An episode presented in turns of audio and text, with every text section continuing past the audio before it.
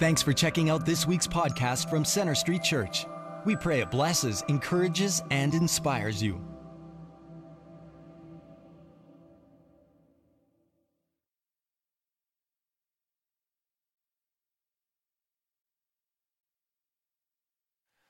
Well, I want to welcome all of you worshiping online with us this morning, and I hope that by participating online, it's, uh, you are spiritually encouraged this morning. As a young boy, what got me uh, liking books, interested in books, and, and reading, and actually reading books, was, um, was me reading my dad's Western uh, Louis L'Amour books as a child. And I, I loved reading these books. I loved reading about the lone cowboy who lived a solitary life and lived life up in the mountains and in nature, and then would wander into a town one day and and in every single book, there was some sort of conflict emerged in this town. And then uh, every book ended, so predictable, but so good to read. Uh, every book ended with the lone cowboy having a showdown with a gang of outlaws, and the, the lone cowboy would always come out on top. And as a, young, as a young kid, I admired these lone cowboys. I mean, they were strong, they were self sufficient, they survived on their own, they didn't need anybody, they um, self confident. But underneath all of this facade of strength and sort of an attitude like I can do my life on my own, underneath all of this, I mean, for, without any exception, every cowboy longed for family. They longed for community. They longed to sink deep roots into a place and a town, and, and they wanted to belong someplace. Well, did you know that from the beginning of everything, you and I were created for community? We were. Even though you may feel like keeping your distance from people, you might feel like you don't need anybody in your life, you may even think that you can live the Christian life on your own. You were created to live in communion with God and community with the people around you. And the story of creation in Genesis 1 highlights the communal aspects of the image of God. God says this Let us make man in our image, in our likeness. God speaks about himself here in the third person, and he uses the plural words of us and our to refer to himself. And we know that God exists as the Trinity. Uh, he exists in a community of three persons God the Father, God the Son, God the Spirit. And they enjoy complete unity, perfect love, and yet there's diversity among these three persons. And in Genesis, God then makes humankind, He makes them male and female. And so we see that humans, in relationship with each other, reflect the divine image in a way that no solitary individual can reflect God's image. Because God exists in community, then, and we know that we are then created to reflect His divine image and live in community with one another the late theologian Stanley Grenz, he says this Because God is a plurality in unity, the ideal for humankind does not focus on solitary persons, but on persons in community. God intends that we reflect the divine nature in our lives. Consequently, he says this true Christian living is life in relationship, life in community. We were created for community.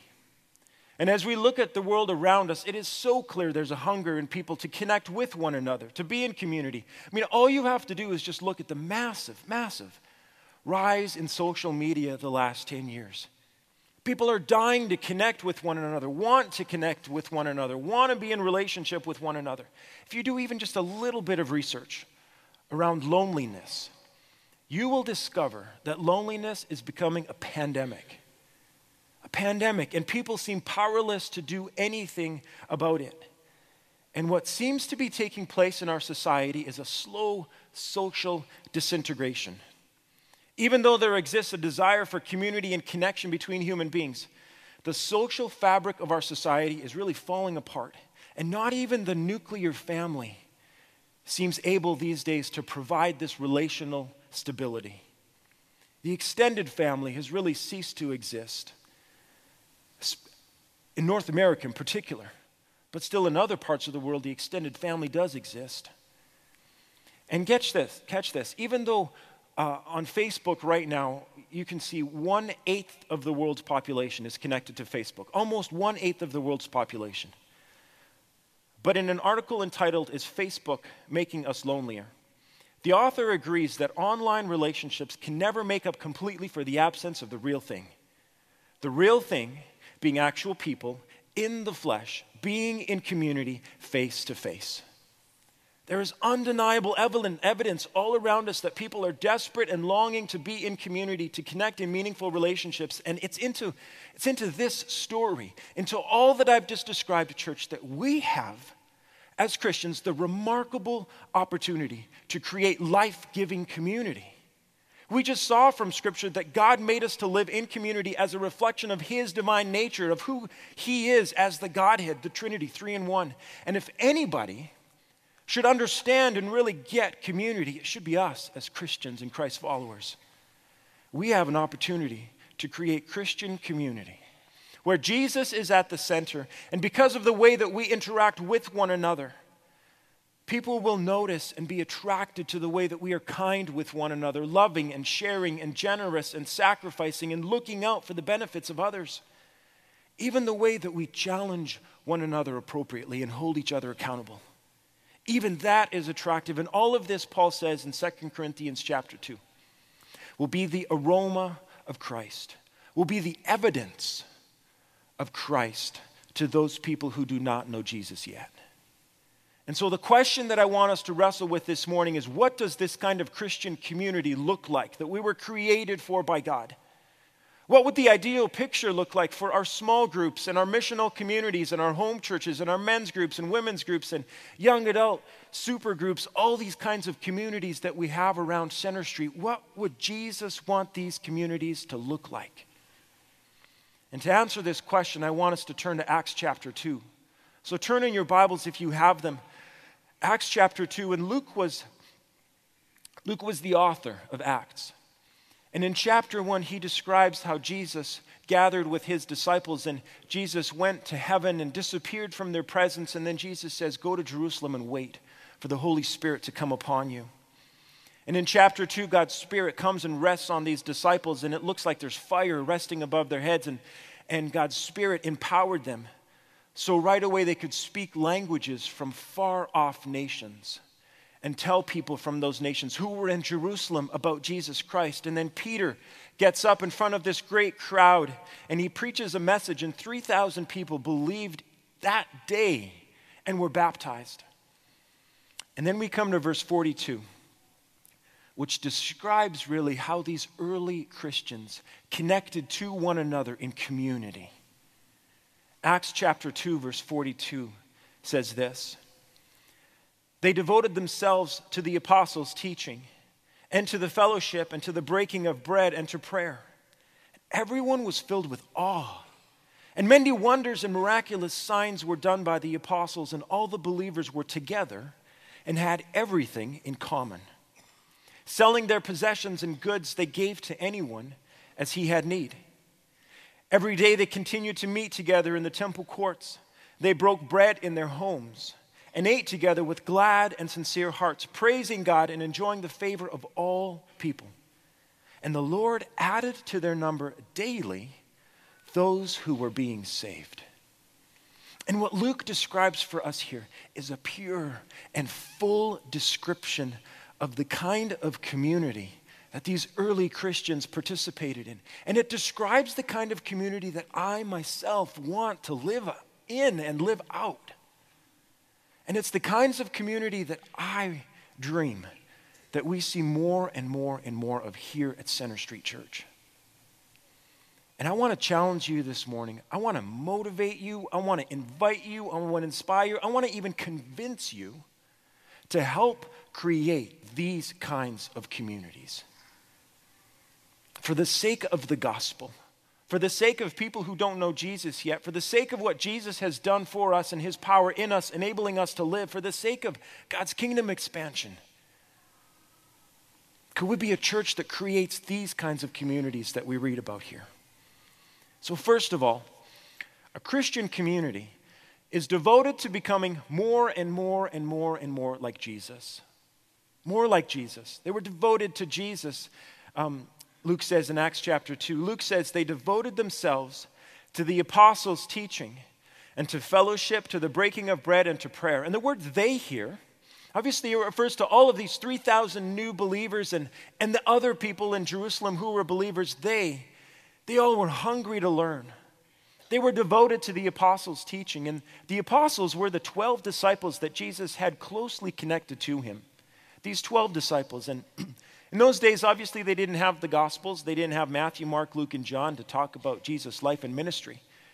And so the apostles were the ones who were closest to Jesus. But these early believers had the apostles, and you see the picture here of the apostles meeting in homes and teaching. And then there were daily gatherings that took place at the temple, and they were teaching there. And and people were praying and sharing and living life together. And this was an oral culture, right? They just told stories. And so, all over the place, stories about Jesus and parables were told and retold and told and retold.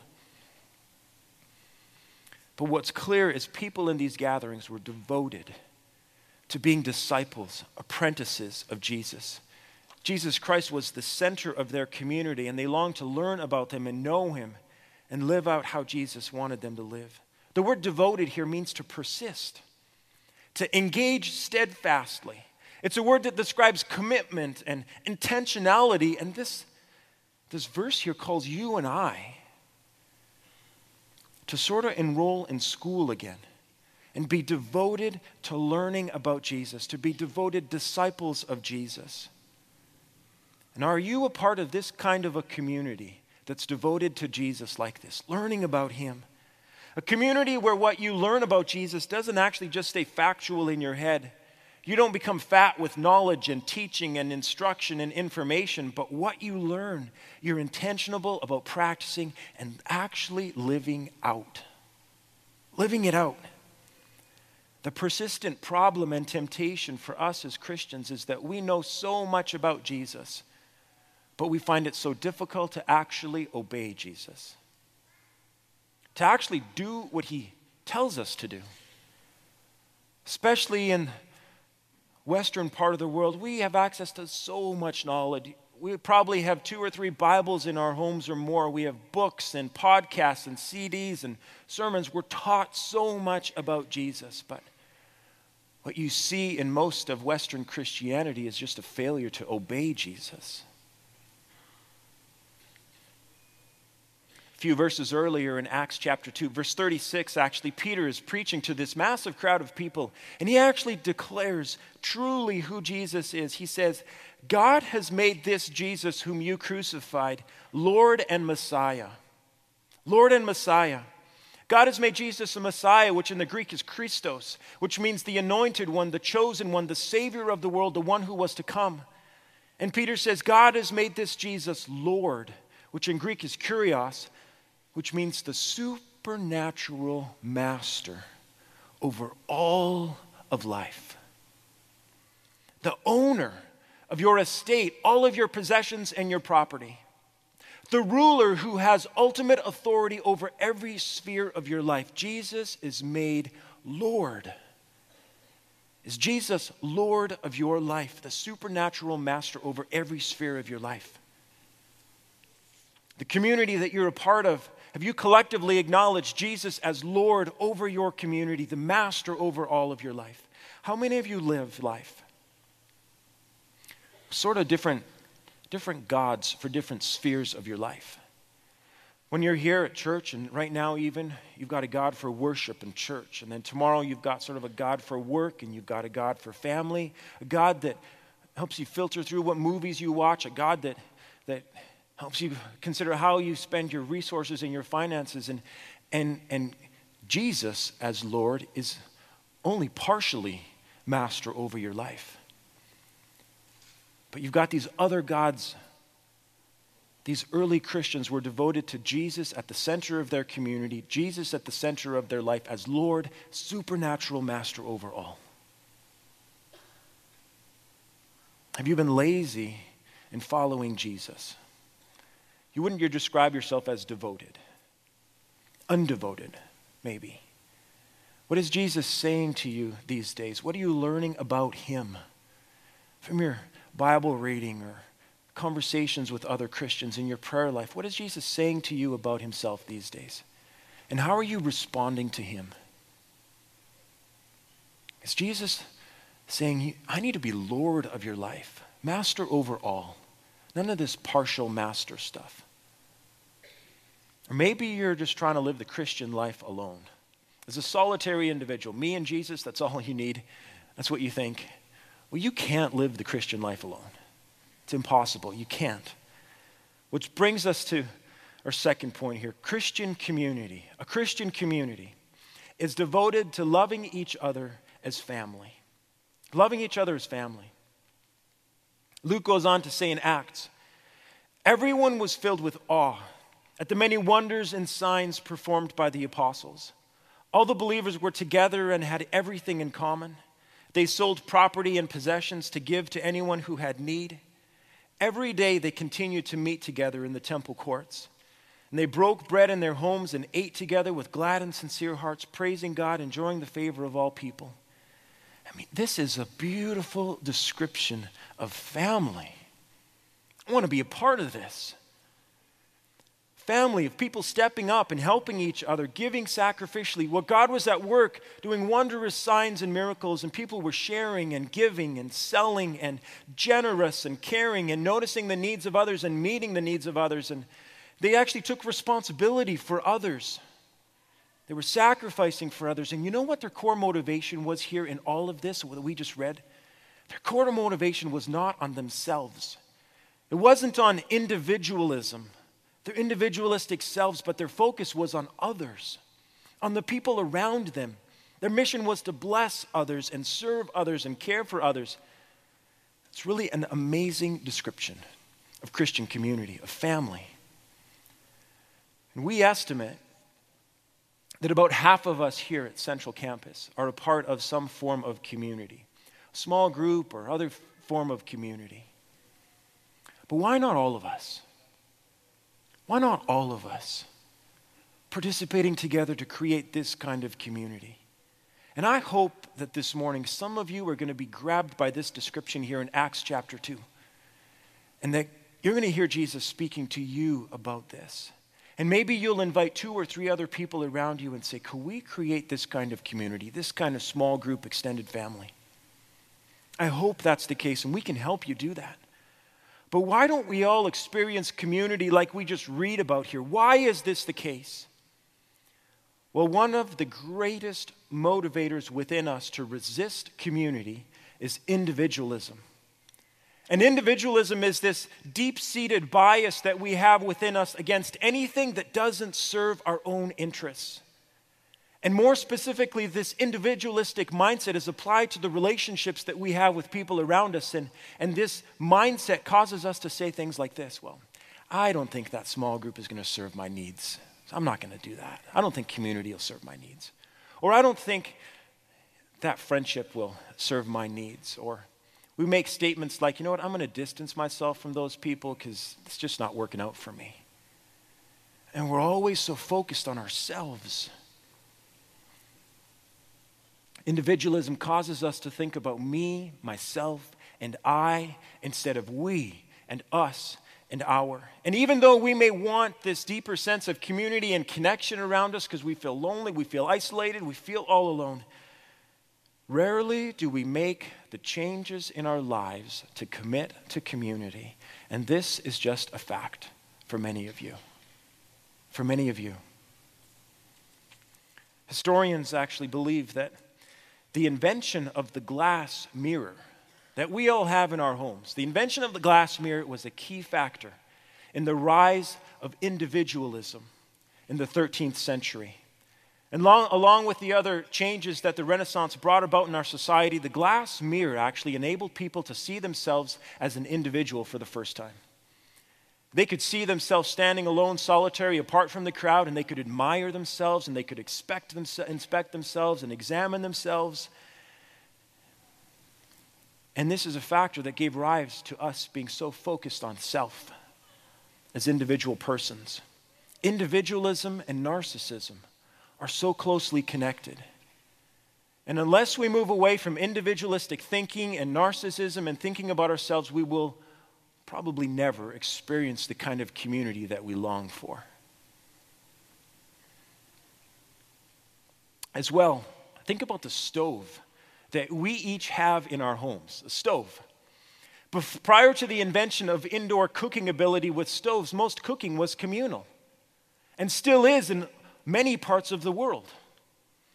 Prior to the indoor stove, families would gather together in a central area, and sometimes multiple families would gather together and bring food together, prepare food together, and eat food together. But with the invention of the stove, cooking was moved indoors, into homes, into individual homes, and cooking is primarily done in isolation. I mean, when was the last time that you prepared a meal together with others and then sat down and ate it? When was the last time that that happened? With the rise of cities, with the rise of the ability of people to own their own homes, the ease of transportation, fenced back yards that protect our property and our private space, and the shrinking of smaller front yards, the fact that people just don't walk around in their neighborhood very much anymore, the invention of the telephone means that no one really walks to your front door and knocks on your front door to get a hold of you, even though the ironic fact is that we all have doorbells on our homes. But rarely do people ring them unless they want to sell you something, really. I mean, this is the culture that we live in, and even people sometimes text message each other and they're sitting in the exact same room with each other. I mean, there's, there's some key factors in our society, and we can't ignore them, that contribute to an ever increasing difficulty for people to actually spend time face to face with each other in the same room, to spend time in community with one another. It's so easily to remain isolated. And this isn't the way that God created us to live. North Americans are more solitary than ever before. In 1950, less than 10% of households contained one person. In 2010, nearly 27% of households contain one person. One in four homes, one person lives in. In 1985, 10% of North Americans said they had no one to discuss important matters with. And in 2004, and this statistic is already 10 years old almost, 25% of people said they had no one to discuss important matters with. And 20% said they had one confidant, which means that 40% of the people North Americans have one person or no one to discuss important matters with, and no wonder people are making terrible decisions these days. They don't have anybody to talk to. And these verses in Acts call you and I to love people in community like family. And a key word in this text here in Acts chapter 2 is the word homes, that they broke bread, they ate with one another, they prayed, they met together in homes. And the word home here is oikos, which means household. And all of the people that were connected by marriage, by blood, all of the people that worked in these homes, all of the people relationally connected to these homes were households, were oikos, were extended family together. And there were these extended families all over Jerusalem and the surrounding area. And if you were new to the Christian faith, you were invited to be part of family. If you were still seeking out who Jesus was, you were invited to be part of the family. If you just wanted to hang out with these people in community, you were invited to be part of the extended family, the oikos, the household. And presumably, these communities would grow larger and larger as people gathered to them and they would explode outside of the house and then they would continue to meet in other homes. And what we read here is that the gospel spread from house to house, from family to family, from oikos to oikos, household to household. And this is how the gospel spread because they actually, they actually loved each other like family. Like family. And I know this to be a fact. There's a deep yearning in people to live in community like this. I know of some young families who don't have parents or grandparents or aunts and uncles here in Calgary who would love to be a part of a community like this. I know single parents who would love to be a part of a community like this for support and help. And I know seniors who don't have children or grandchildren living around them who would love to be sort of adoptive grandparents and be a part of a community like this, be a part of family. And, church, if we could live this way, I know that there's people who don't know Jesus yet that would love to experience this, that would love to be a part of this kind of community because they see the way that we would care for one another and share with one another, and they would join. And they would actually see evidence of the God who enables us to live this way because it's just not the norm, actually. So, who are you in community with?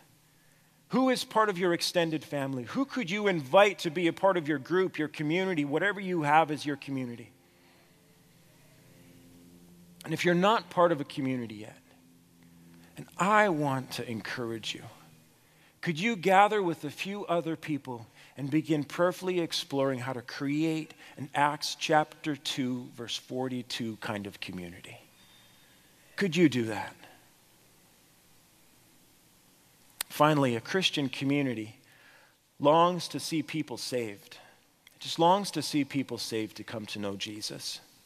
I mean, Luke ends his description of these early Christian communities by saying this And the Lord added to their number daily those who were being saved. I mean, what a magnificent description of what God was doing by his Spirit in this early time of the church. Daily, people were acknowledging Jesus as their Savior. Daily. And this happened in homes, homes spread all around the area.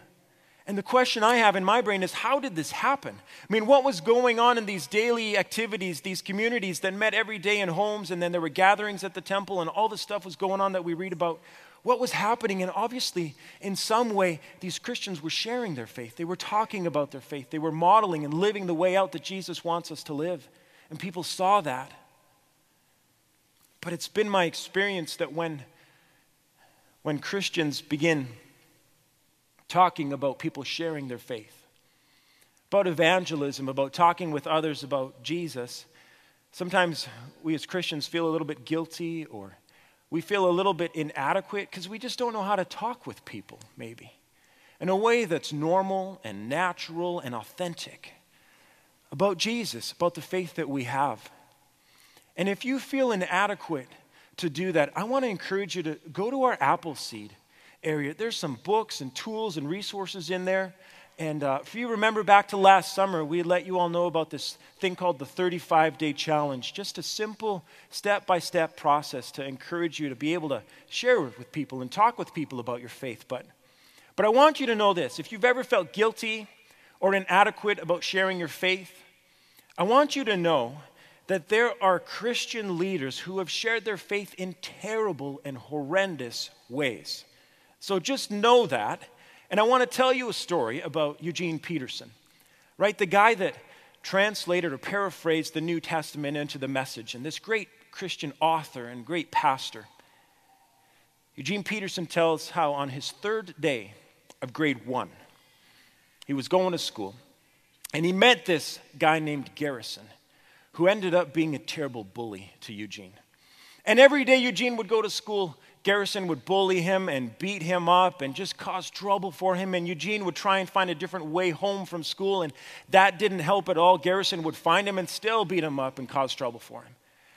And then Eugene went one day and said to his mom, Hey, Garrison is beating me up. Like, I've got this issue. And her, his mom said, Well, just turn the other cheek and bless those who persecute you. And I mean, that's great biblical advice, but for a grade one kid, that maybe not be completely helpful to him.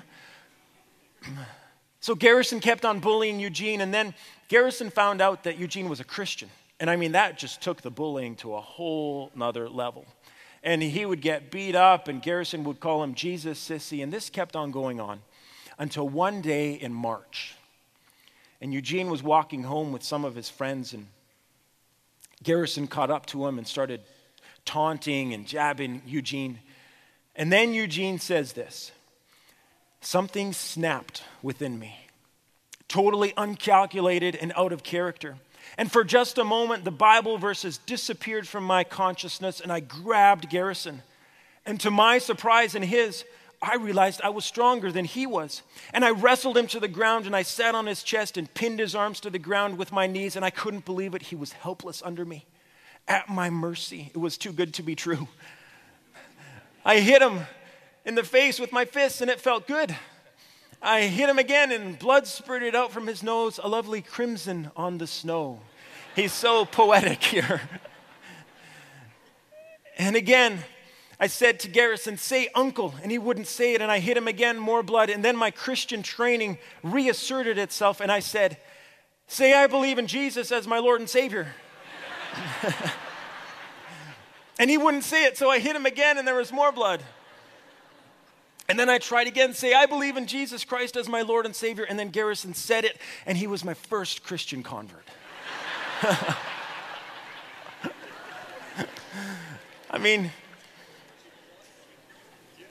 if you feel guilty or inadequate because you don't share your faith, just know that there are people that have done it terrible. terrible. But here's, here's the thing, church. If we're honest with ourselves, what you find in some churches is that no one actually is talking about Jesus with anybody. That no one is talking about Jesus with people who don't know him yet. And we find this in Christian communities and, and in churches at large. And what some Christian communities have done, small groups and the like, is they've isolated themselves and they've insulated themselves and they've constructed meeting together as a Christian huddle, as an enclave. And sometimes they don't even allow other Christians to join them. And this happens, church. But this is not the kind of community that we see here in Acts chapter 2. And instead, we see the gospel spreading through relationships and friendship from house to house, from family to family. And many people who didn't know Jesus yet as their Savior were invited into these communities, into homes, to be family. They were invited to participate. They were invited to come. They were invited to belong. They were invited to share.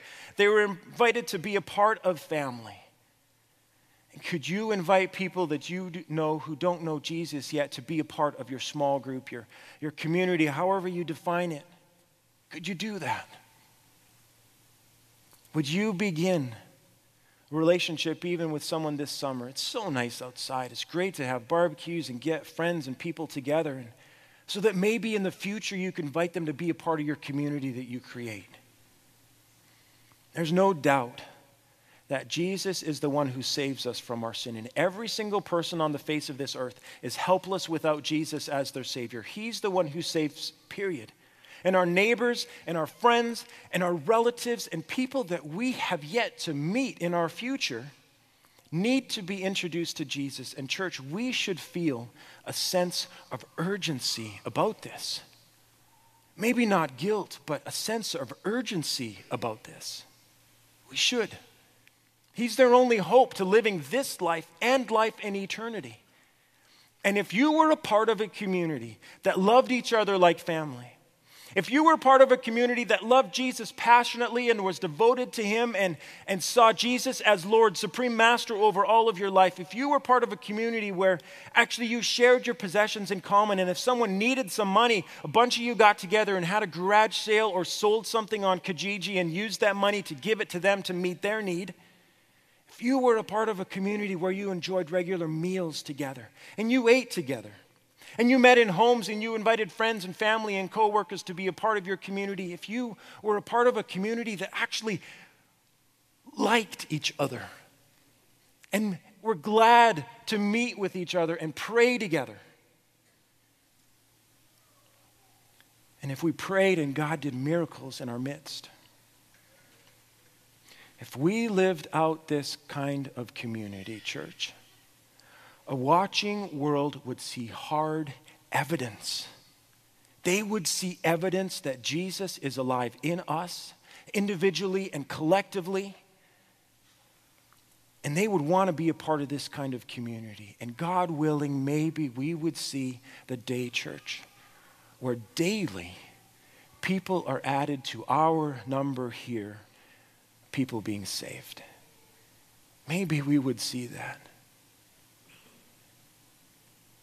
Let's close in prayer together.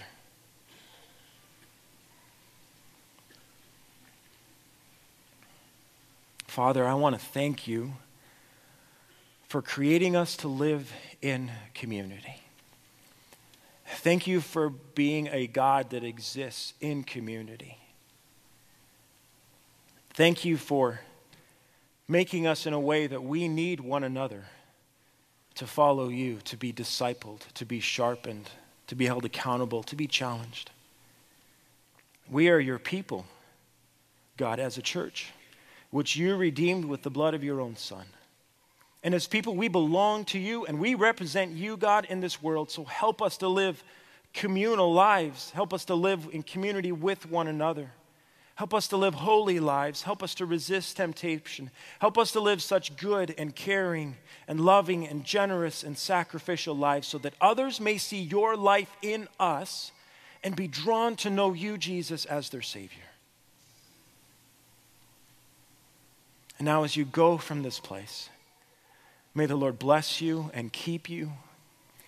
May his, face shine radiantly upon you. May he be gracious to you, so gracious to you. May God's Spirit empower you to serve others and share your faith at just the right time with the people that he's leading you to. May His Spirit enable you to love. And may His Spirit give you peace until we meet again. Amen. Thanks for listening. We hope this message has impacted you. We'd like to challenge you to take it one step further and get connected. For any questions or prayer, please visit our website at cschurch.ca. You can also like us on Facebook or follow us on Twitter.